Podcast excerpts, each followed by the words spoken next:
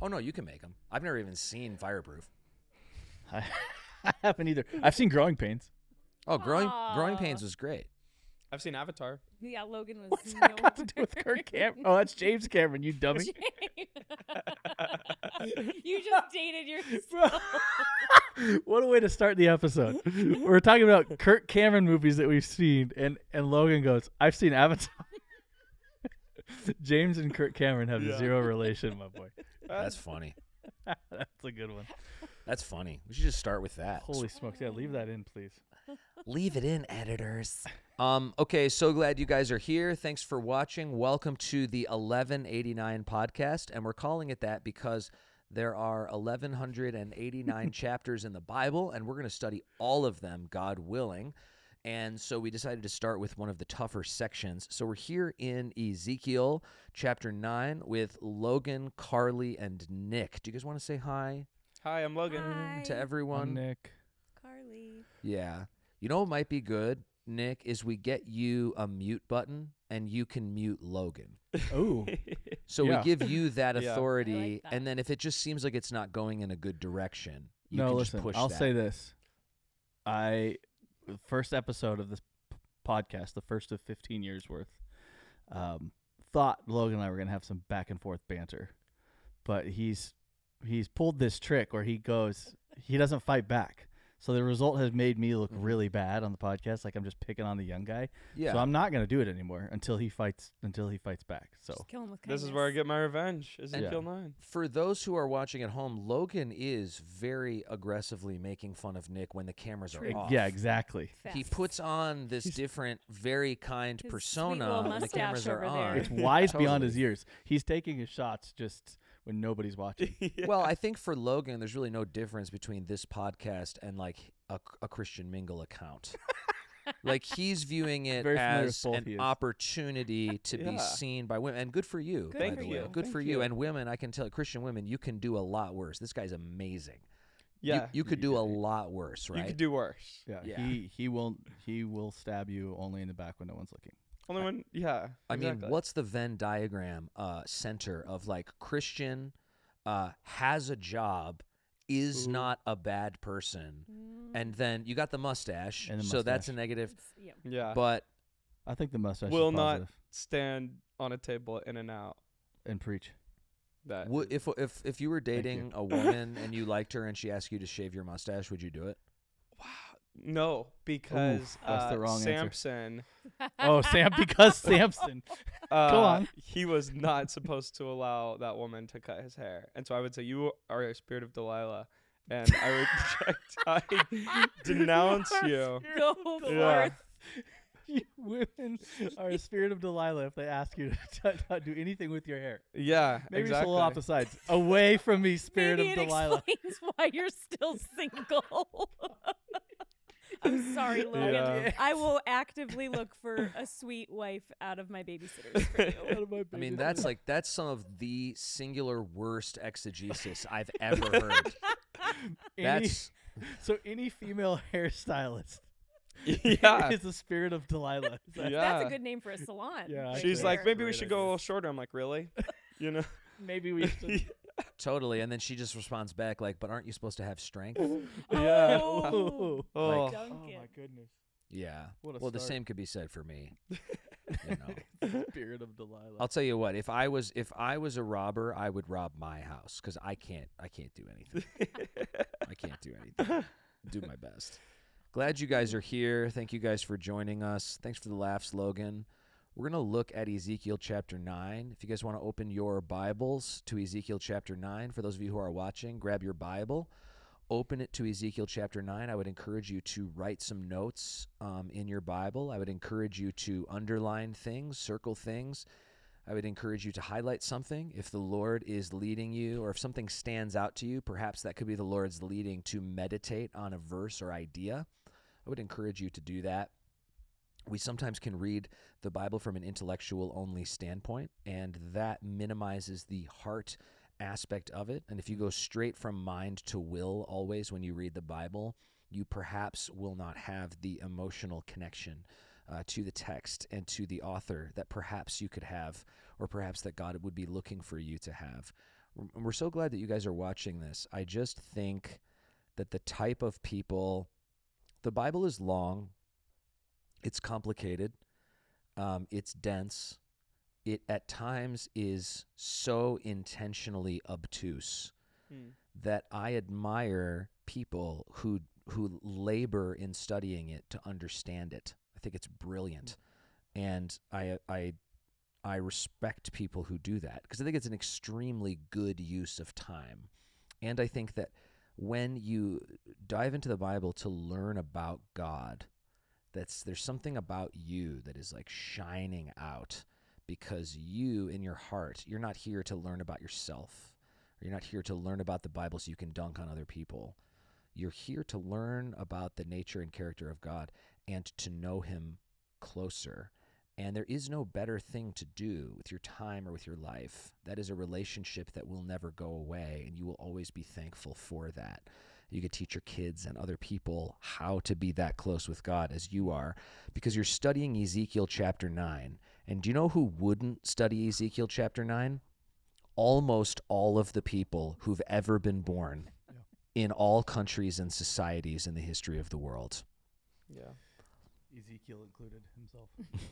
So, He's like, I don't need to study this. I said all this stuff. Saw yeah. I He's wrote like, it I'm- Wrote it. He's like, it. I'm bald and hungry and alone and I'm crying. Please just let me die in peace. Here's your 48 chapters, you sacks of garbage. All right. So, End of podcast. Yeah.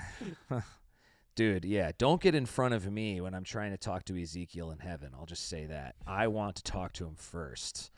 Get in the mix on that. Bro, bro, so what were all those Tammuz people doing, bro? Those guys were wild. Yeah. What's going on?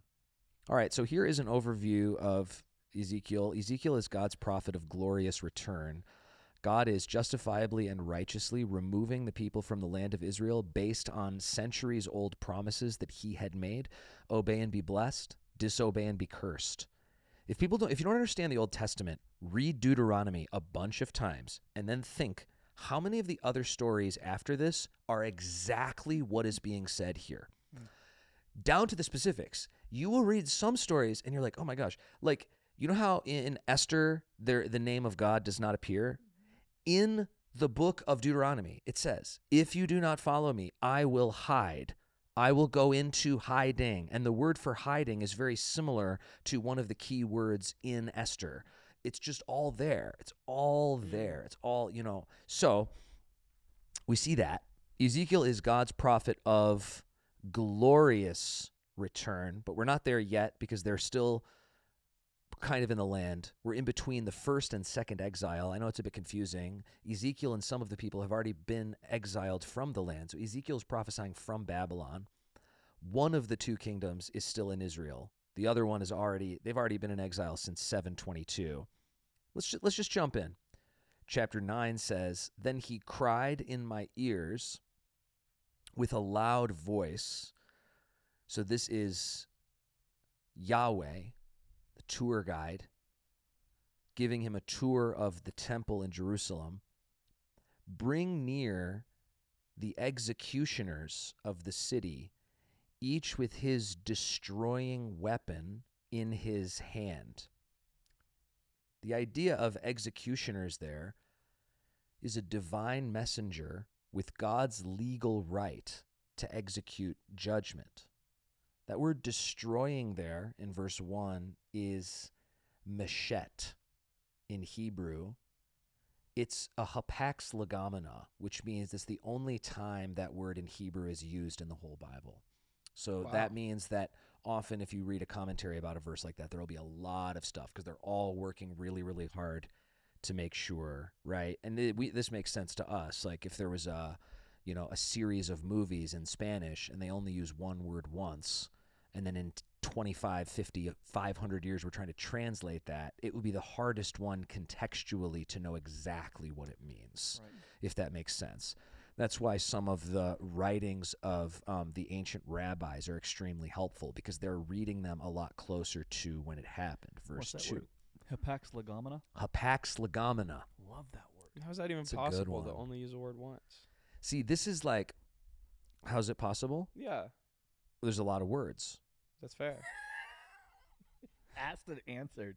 Yeah.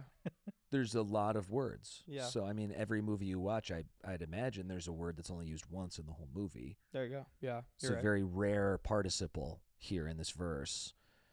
I think we should make T-shirts that say "Ask me what a hapax legomena is," Hundred percent. and then we should recognize that like no normal people will purchase them, and that we think it's cool, and it just won't succeed. It won't. Well, yeah, Yeah. the real ones. like every church always has like tons of T-shirts from like the youth ministry ten years ago that no one ever bought because the the youth pastor ordered too many. Mm, We should just make like five of those. That's it. yeah. Like Yeah. one time I had a t-shirt idea and it was such a bad idea that I only made one of them. I paid a t-shirt guy to make one of them. That's expensive. So we were running a youth well, if you're ordering other orders, they'll do it for you for like a reasonable price. But we were doing a youth event called Phoenix YouthCon 3 and I was like, I got to make a t-shirt that says that Phoenix YouthCon 3 is better than Star Wars episode 3. That's it. That's it. It was great. And you only made one. Made one. It was Did fantastic. you get any Sold people like, out. oh my gosh, where can I get that shirt? Some kid was like, "Can I have that?" I was like, "Yeah, here." Boom. Boom. That's, how you do it. That's respect. Verse 2 says, And behold, six men came from the direction of the upper gate, which faces north. So remember, that's where he entered in chapter 8, each with his weapon for slaughter in his hand. So this is a very, very, very aggressive chapter. They're called men here in verse 2, uh, but they are divine messengers, angels. I know that's a bit confusing for some people. Angels are called men in the Bible, just like men are called Elohim a couple times in the Bible. Angel angels are called men in the Bible in Genesis chapter 18 and in Daniel chapter 10. Uh, they're coming from the same gate that the idol was in in chapter 8.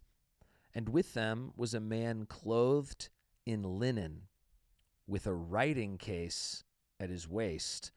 My guy's got a fanny pack on Yeah. and he's got it stocked with his iPad writing mini. stuff. Well, the pin is mightier That's right. than He's the got it sword. He's Mm. got it stocked with his writing stuff, right? But you got to be able to picture this guy because this guy's the guy in chapter nine, So he right? shows up with the swordsman.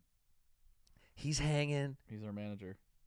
There, it's like there's like a bunch of like terrifying like ring wraith type guys, like Yeah. from Lord of the Rings. They're like Yeah. walking down this hill, and everybody's like, maybe we should have obeyed Moses. yeah. It's terrifying. And then with them is this one guy. He's clothed in linen, so he looks lit, just like great fit. Yeah. linen suit, right? Probably white. And in at his waist, he has a writing case. So what that means is literally he has like a, a fanny pack type of thing with his like writing tools there. So just picture that. It's pretty cool. And they went in and stood beside the bronze altar. Linen uh, is the priestly robes from Exodus 28. And it's also um, the robe that angelic beings are wearing in Daniel chapter 10 and Daniel chapter 12. Got to get that angel fit, Yeah. right? Yeah, there's there's something that just if I were to see that six guys with various weapons, and then one dude wearing all white linen and a writing case.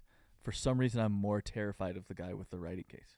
He's the leader of the friend group. Like if those six dudes Sure. are afraid of you, to like you can just walk around them without a weapon. Mm-hmm. What's in the case, man? Like, yeah. what kind of powers do you behold? Totally. Like, is this your like Batman utility belt? And what is Yeah. the utility?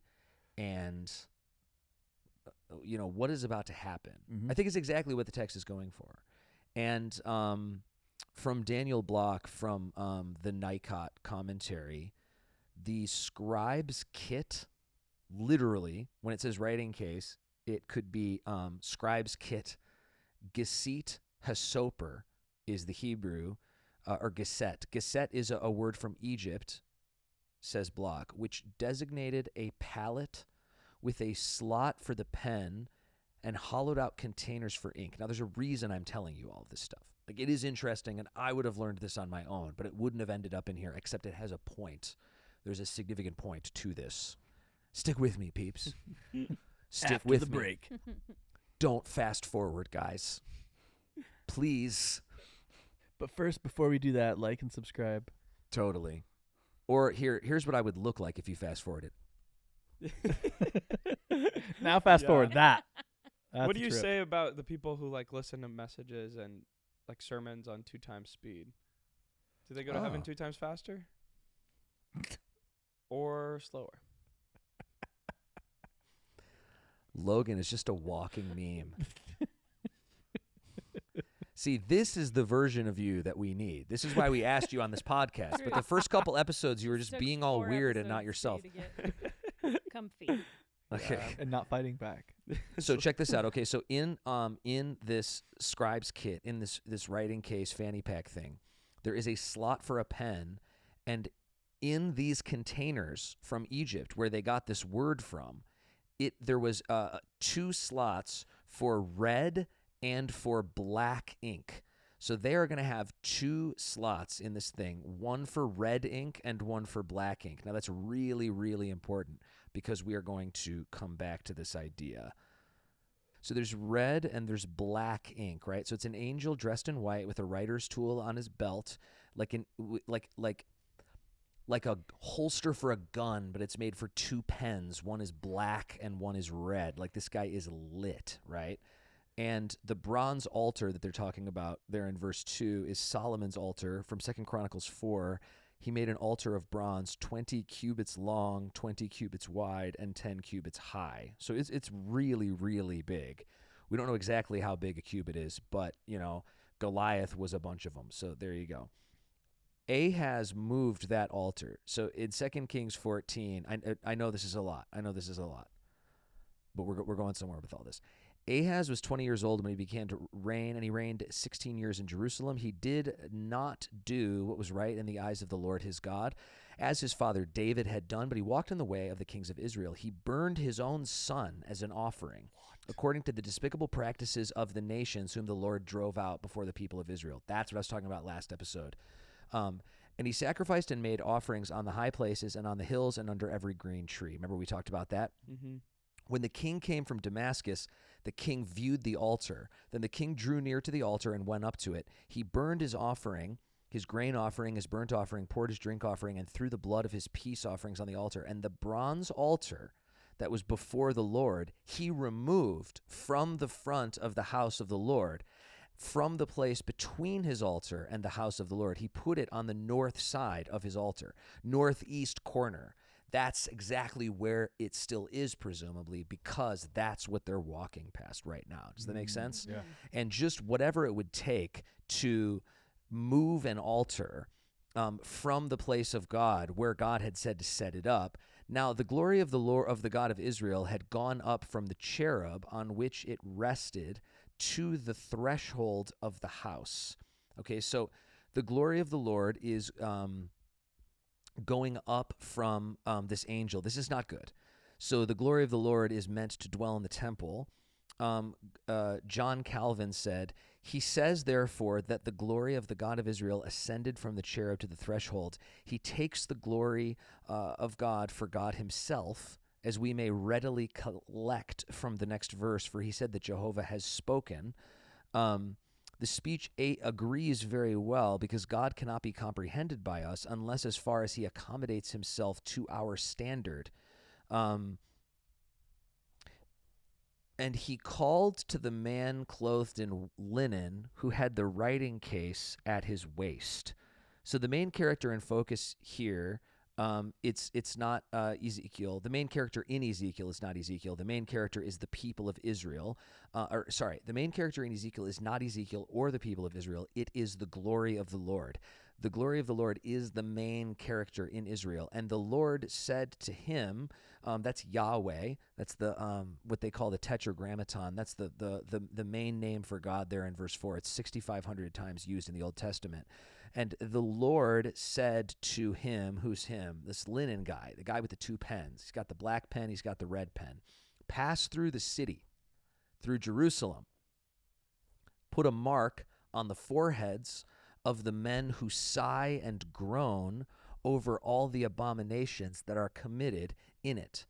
So he's going to he's like go walk through Jerusalem and take your pen, big guy.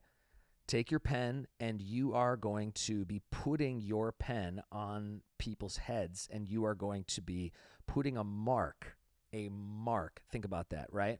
On which people? The people who sigh and groan. Um, in Hebrew, it's it's actually more interesting because moan and groan would be a better translation into English because they're they're using the repetition of consonant sounds in Hebrew as like well. they're annoyed. Oh, that's what we're going to get to. Okay. The mark is um, a T, a lowercase uh, t, ta, the last letter of the Hebrew alphabet that looks like an X or a cross, looks like a like a lowercase t. It um, it looks something like this. This is the mark. In the Septuagint, they use the word seme, um, samion, which is a mark or a sign. The Septuagint is the Greek translation of the Old Testament. Mm-hmm. Okay.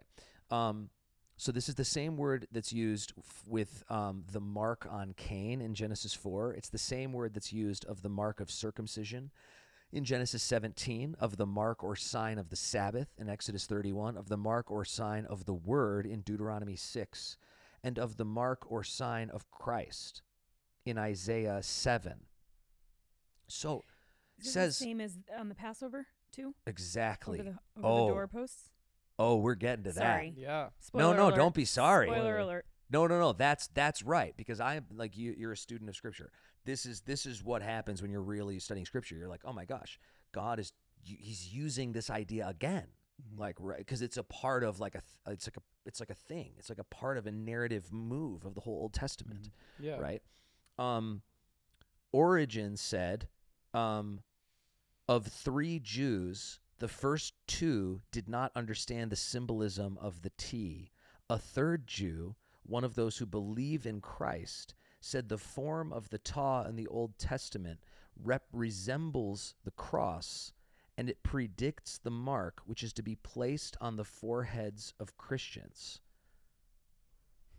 So he's saying, go to the people, when the abominations are committed, go to the people that are like, ugh, not the people that are like, yeah, right? Go to those people and just put a mark on their, put a T on their forehead, right? Mm. And um, Origen apparently talked with three Jews. Two were not saved, one was saved. And the two that were not saved didn't see the connection, and the one that was saved did. Cyprian, who is the bishop of Carthage, said in the 200s God says that only those who escape, who can who have been reborn and signed with the sign of Christ, when sending his angels to lay waste the world and to destroy the human race, he threatens more seriously than the last time. This sign pertains to the passion and blood of Christ that he has kept safe and unharmed whoever is found in this sign. Okay. Verse 5. Then he said to the others in my hearing, Pass through the city after him and strike, your eye will not spare. Your eye uh, shall show no pity. Kill old men outright, young men and maidens, little children and women, but touch no one on whom is the mark, and begin at my sanctuary. So, on verses like this, this is the type of verse that a certain type of theologian or person would have a significant problem with. And um, the truth of Scripture is that God gives life and God uh, chooses when to give life and when to take away life. That is the truth of Scripture. And we don't take um, our view of justice or grace and then apply it to Scripture and ask why it doesn't line up. We look at Scripture and learn what justice and grace and mercy is, and then we take that back to our life.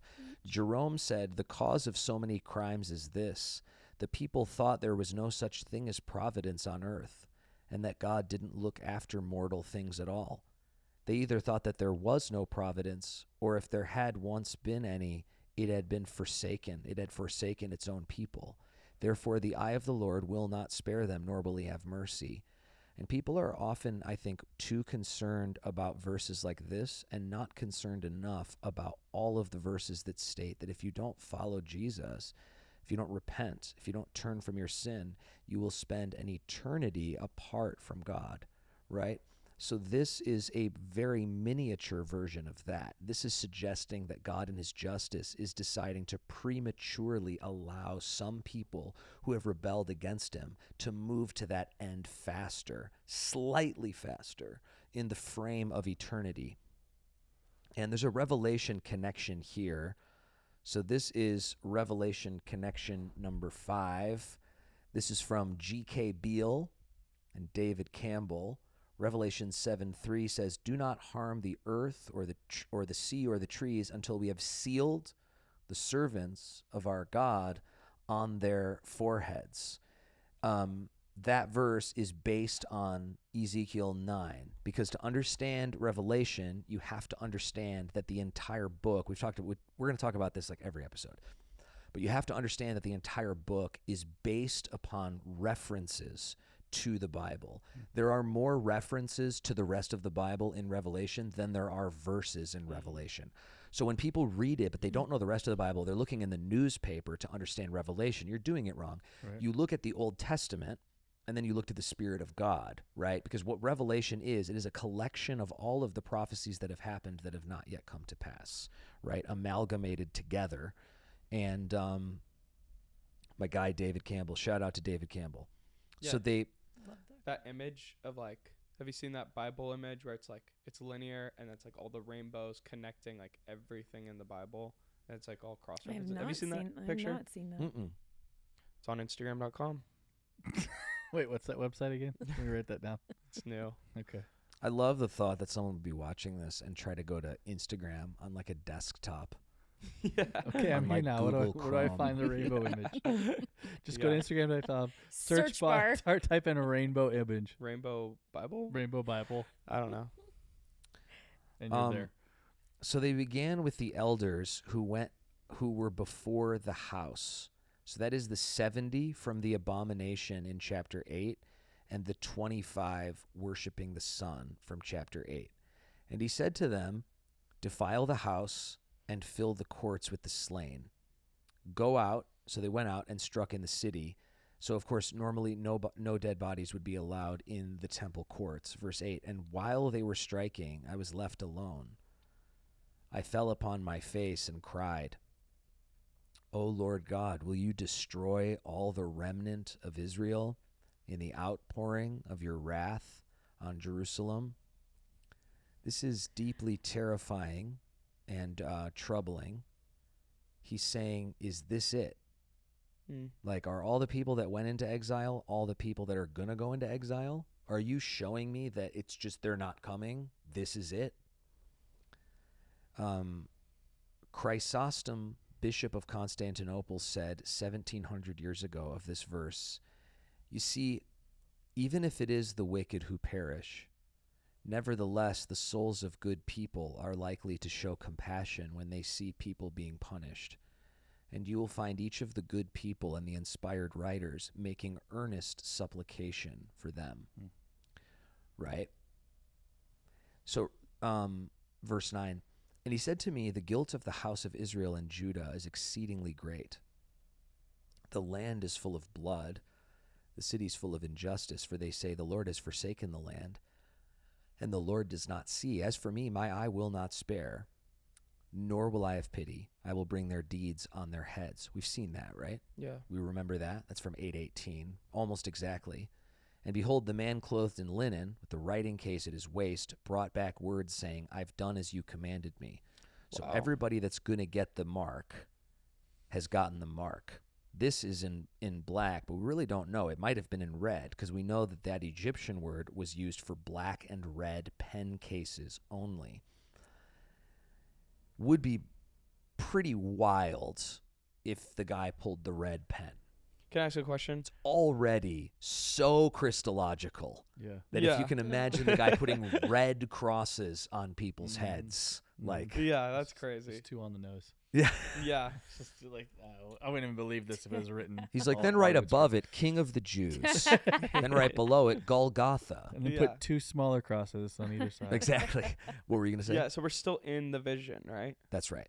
So he's still laying on the ground in front of all those elders in Yes. Babylon. So no Where- actual children have been slaughtered. Yeah, This is the right yes still the vision but that's right. i guess we have to see where it goes Well, exactly. We know where it goes in the sense that all of his performances are about the exile. So we already know God has already prophesied it is not going to go well. A Mm. lot of people are unfortunately going to lose their lives.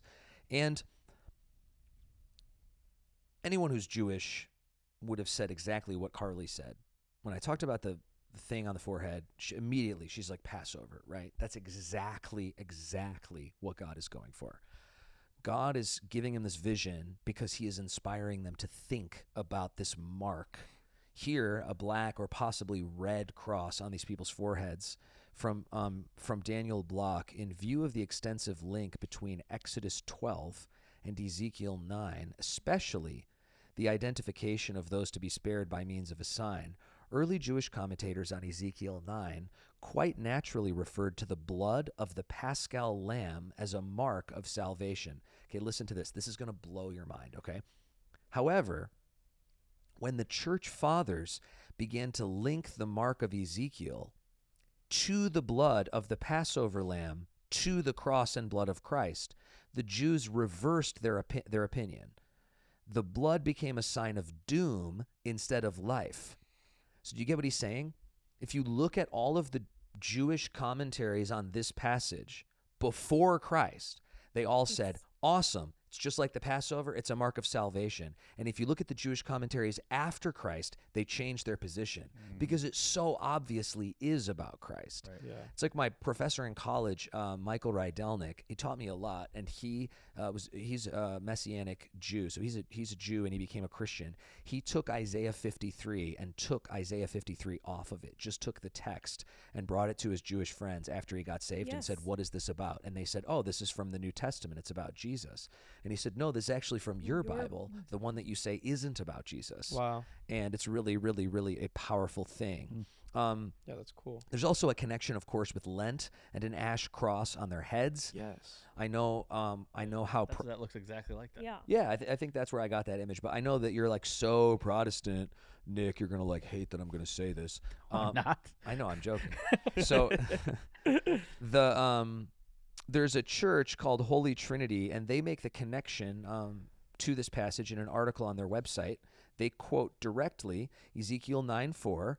Um, they quote the verse, and then it says on their website the mark here is literally the Tav, a Hebrew letter which in ancient script was written into a cross shaped letter. The church father Tertullian remarked that God had given to Ezekiel the very form of the cross. Wow. Of course, the imposition of ashes on the forehead is quite new to many, so we should stress that it's not required, that an Ash Wednesday service is significant whether or not the ashes are applied. So that's what they wrote on their website. They draw the e- exact connection uh, between those two things, which is which is brilliant. And I like that they say you don't have to put the ash on your head, right? They're like, if you have an acne problem, Yeah. first of all, ash would Aw. probably help Yeah. because it's better than the chemicals you're putting on your head. Well, and if you don't, you also may get slaughtered by one of six swordsmen. Yeah. You choose wisely. Yeah. G.K. Beale and David Campbell note on Revelation 7 when the angels put a mark on people, what it means for God to seal his servants is debated. The main alternatives are protection from physical harm, protection from den- uh, dents, and protection against losing one's faith and hence salvation. The picture of the seal here is the same as what was seen by Ezekiel and the Lord uh, when the Lord commands the prophet to put an angel on their heads. Um, so this is one of the most visible pictures of Christ in the entire Old Testament. Ezekiel's laying on the ground in Babylon having a vision of some lit dude walking around putting crosses on people's heads and they get saved. And which people get saved? The people that sigh and groan at the abominations. Yeah. Okay. It's reminding me of um, Abraham weeping over Sodom and Gomorrah with the like, Good connection. are you going to destroy the city if there are 40 people? If there are 30 people? Is there any like, is that just coincidence? That Well, it's totally similar, yeah, right? It's totally similar, and it's totally like the like uh, that one quote. It's totally like the compassion of of the prophets, Yeah. Mm. right? They're not happy this is happening, Yeah. right? The opposite of Jonah. Yeah. And as I read it, it's like, am I weeping like this over the hearts of my unsaved family and friends? Like, Ooh. his heart for these people is so evident here. And yet, I have how how many people that I know that my heart's not burning in this way and I'm not falling face down for their salvation and crying to God on their behalf. It's just kind of sobering. Yeah, that that's so convicting. Yeah. There's also a. Um, I'm surprised you didn't say this. I, I was going to. I Were was you- just oh, going to let you want to? No, You you, wanna have may. it? You can have it. No, if you want, I know you need to keep your. it's all right. There's also very much a limited atonement vibe to this. This is why I let you do it because it just know, makes 'cause- me 'cause so you know much I more proud yeah, you know I don't to believe- hear it I'm come out of your you. mouth. I'm saying it for you I'm 'cause I don't believe it. I'm I'm not so gonna proud preach of it. you. Uh, but I but I But have but I have to Here's a real point- soft toss, Nick. yeah, have to point out there is a very much like marking of okay you're good you're not you're good you're not and so I'm surprised my my reformed friend here didn't jump on that No, this gave me all the pride in the world to watch you do it. Do you want to explain that for the people I could, watching? yeah. So, so you know the idea of of um you know God chooses some basically for salvation for eternity, um, and it's a it's an oft debated thing in Christianity, and there's volumes of scripture for both sides of it. And I used to be opinion- opinionated both ways, and I don't really care that much to fight about it anymore. Um, I think we'll all be surprised in the end, but this is one of those scriptures with all these connections and you know correlations to where there is clearly a marking of people to be saved and some to be not saved and so it's a paradox, right? Yeah. Like God is outside of time. God is not watching time pass like we're watching a movie. God Right. can watch every frame of the movie at the same time. Yeah. Time does not exist to God.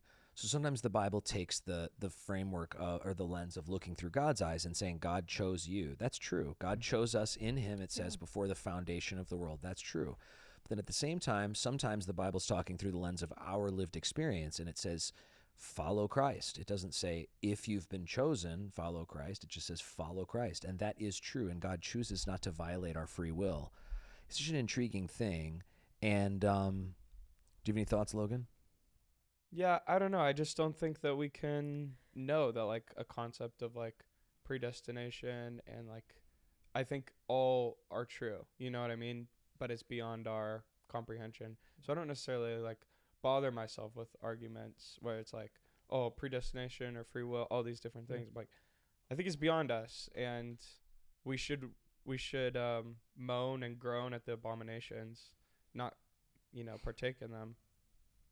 Yeah, you're so right. And um, the Bible teaches both, right? The Bible Yeah. teaches Yeah. both of those things. And I've heard it said that there are two parallel lines that meet in the mind of God.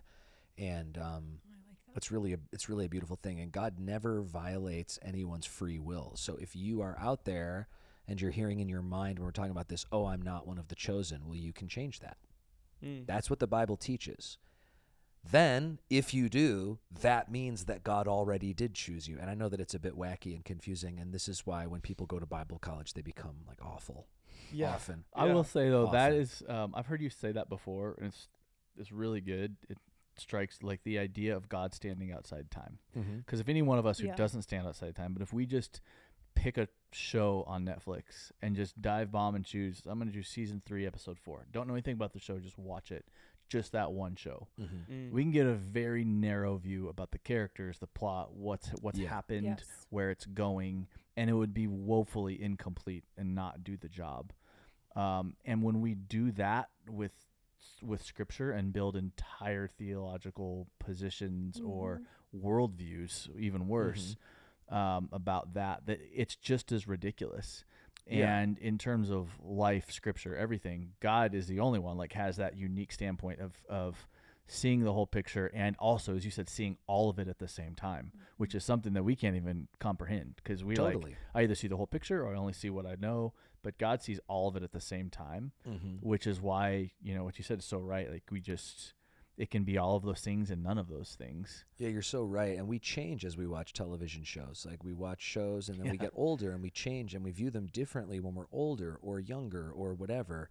And none of those things apply to God. Like if we were going to have lunch, we would need um, latitude, longitude, height, and time, right? We Yep. would say, you know, at this corner, at this corner, on the second floor, Yeah, time and space. at time, and Mhm. none of those four things apply to God. Wow.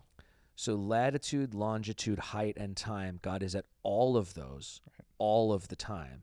And so when people are like, He chose us in Him before the foundation of the world, you can't choose God. I'm like, God sees Him choosing you and you choosing Him at the same time. The Psalm says that He breathes in time like a breath, right? Like it is. Yeah, it's it's interstellar, bro. Yeah. It's the Mhm. sequence in Interstellar where he sees all of the different moments. It is. It's like probably the best way I've seen it yeah. visualized. Mm-hmm. Hmm. Yeah. The Bible, I really want to like tell people that the Bible does not contradict itself. That's a lot of like, Yeah, you know, that's good. argument against the Bible. And so I think a lot of these things can coexist in just ways that we don't understand and work together in a beautiful way. Mm-hmm. Mm-hmm. Exactly. Like if I showed you, Nick, a picture of Mandy when she was like a little girl hanging out with her parents, is that your wife? Yeah. Exactly. Yes Not- and no. exactly. Yeah. Exactly. Yeah, yeah, yeah. Exactly. Is that your wife? Yeah. Yeah. That's her. That's Mandy. Right. You know.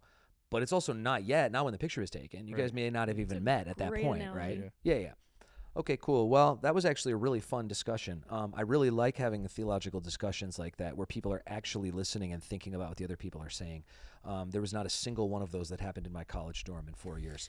Um, you went to Moody Bible Institute. yeah, and then this Just one kidding. guy named Skater Wes came on the floor and hit this other guy named Caveman Chris with his skateboard, and then Caveman Chris's head was gushing blood. They had titles like Sounds like a Skater and comic book. But was Caveman. this over a biblical dispute? Of course it was. There's a lot of l- things layered into what's Great. going on. You Yeah. know, Um, Wow. it I was a like- wild moment. I like that they had righteous titles. anger. That's really that's awesome. Bring those back.